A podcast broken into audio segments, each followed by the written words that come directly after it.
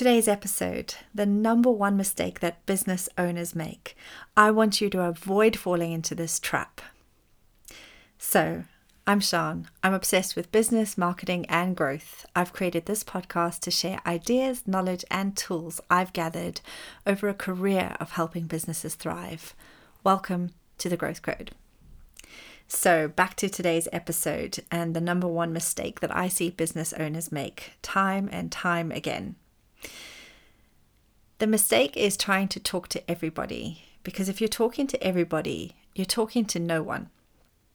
If we put all of our energy to attract everyone and every possible customer, our focus is being taken away from the ideal customers. You know, those absolute perfect customers that are actually going to spend money with you.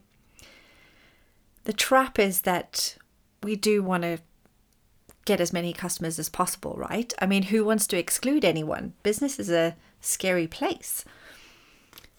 But we can't. We have to speak to our ideal customers. Whatever line of business you're in, whether you're a startup, if you're an established business, there's one reality that hits us pretty quickly.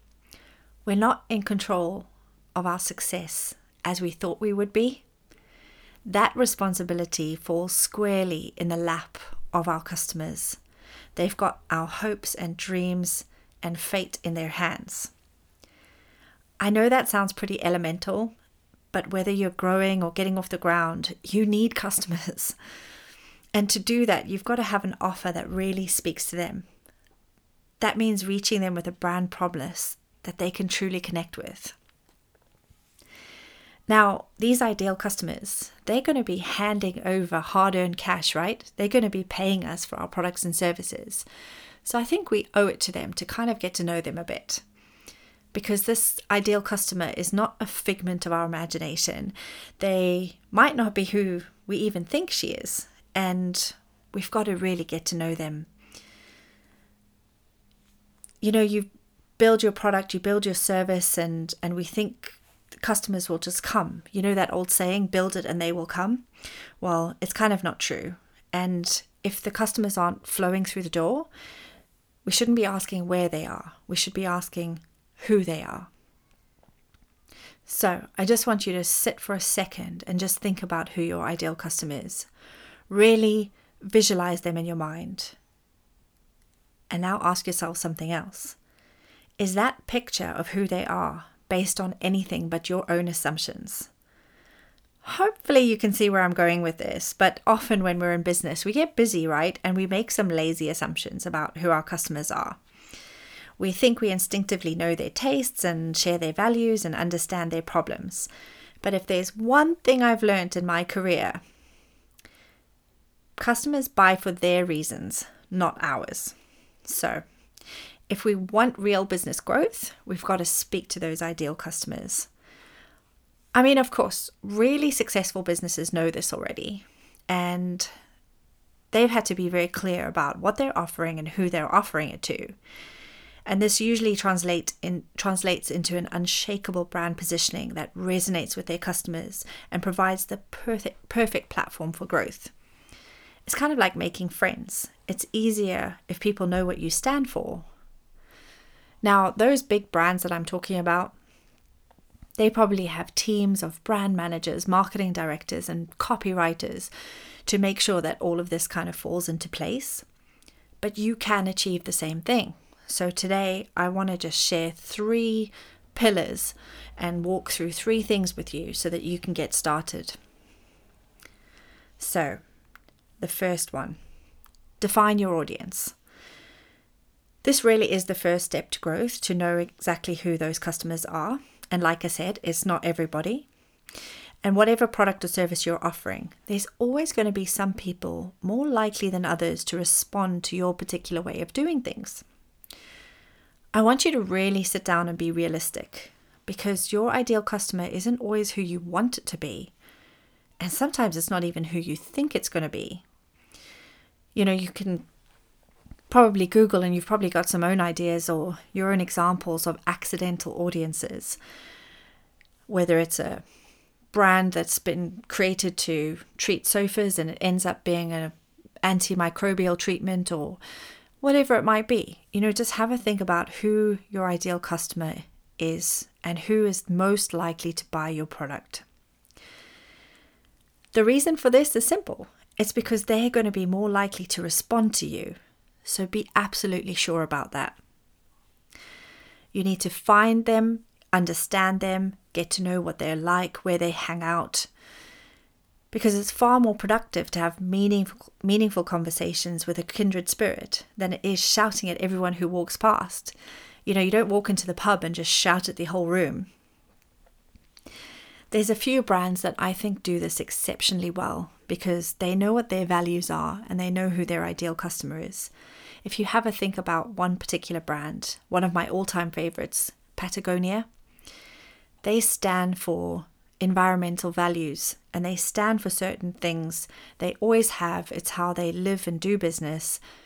And they attract people that have the same values. And it's just beautiful. It's beautiful branding, messaging, and such a great story to go and have a look at.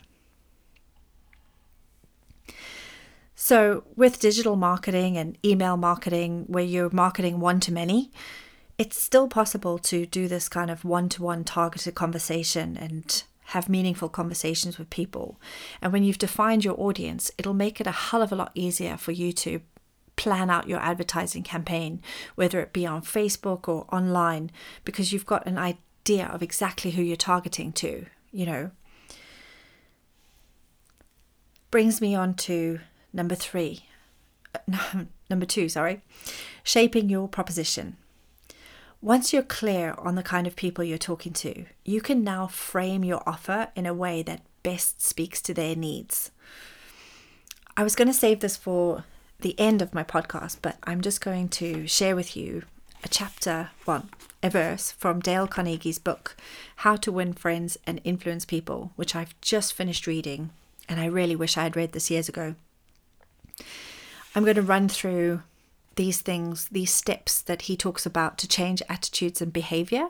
He's talking about leadership, but I think our man Dale Carnegie would be a master marketeer in today's world. So, number one, he says, don't promise anything that you can't deliver and forget about the benefits to yourself and concentrate on the benefits to the, to the other person.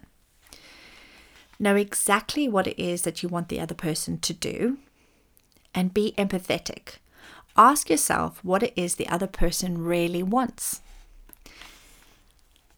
If you if you haven't dug into your ideal customer persona and haven't created an avatar for this ideal customer, you're not really going to be able to find out what they really want and I really advise that you do that and spend some time to do that.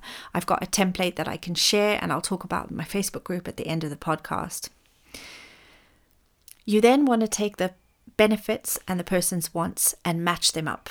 I think this is genius because we talk all the time about not selling features and not selling benefits, but selling what the person really wants, which is an end result, a desired goal, whatever it might be.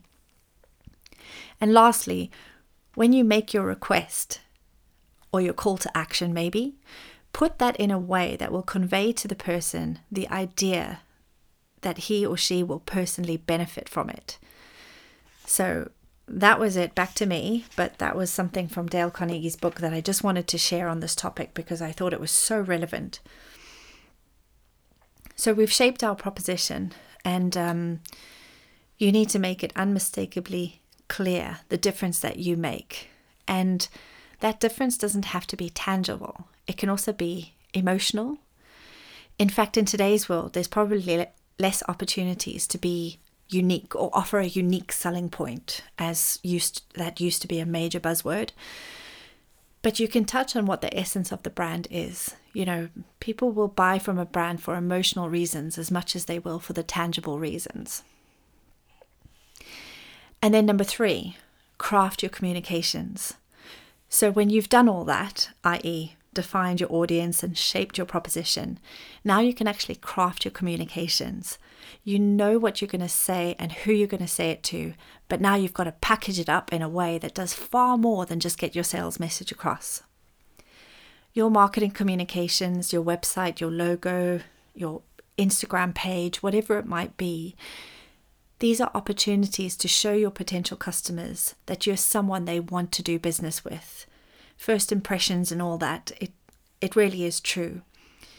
The language has got to be clear. You know, if you know who you're talking to and what they want from you, you can use the language and a tone of voice that's appropriate for the situation. You know, whether you've got them into your CRM and you start emailing them, when you're planning your content and tailoring that to wherever they are in the process, I say that the temperature of the marketing needs to match the temperature of your audience. If they're cold, obviously you need to warm them up and get them to know, like, and trust you.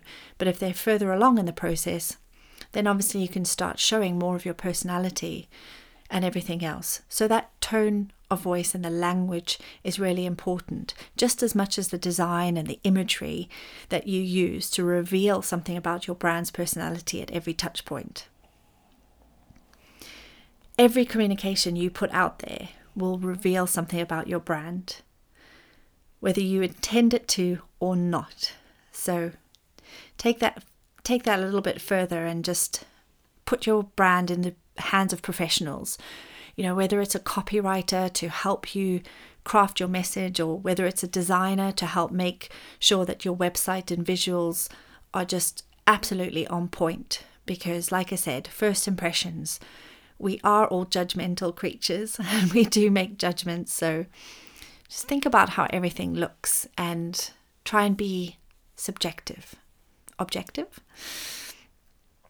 If you're a startup, your marketing will determine whether you come across as the risky new guy or a fresh thinking expert.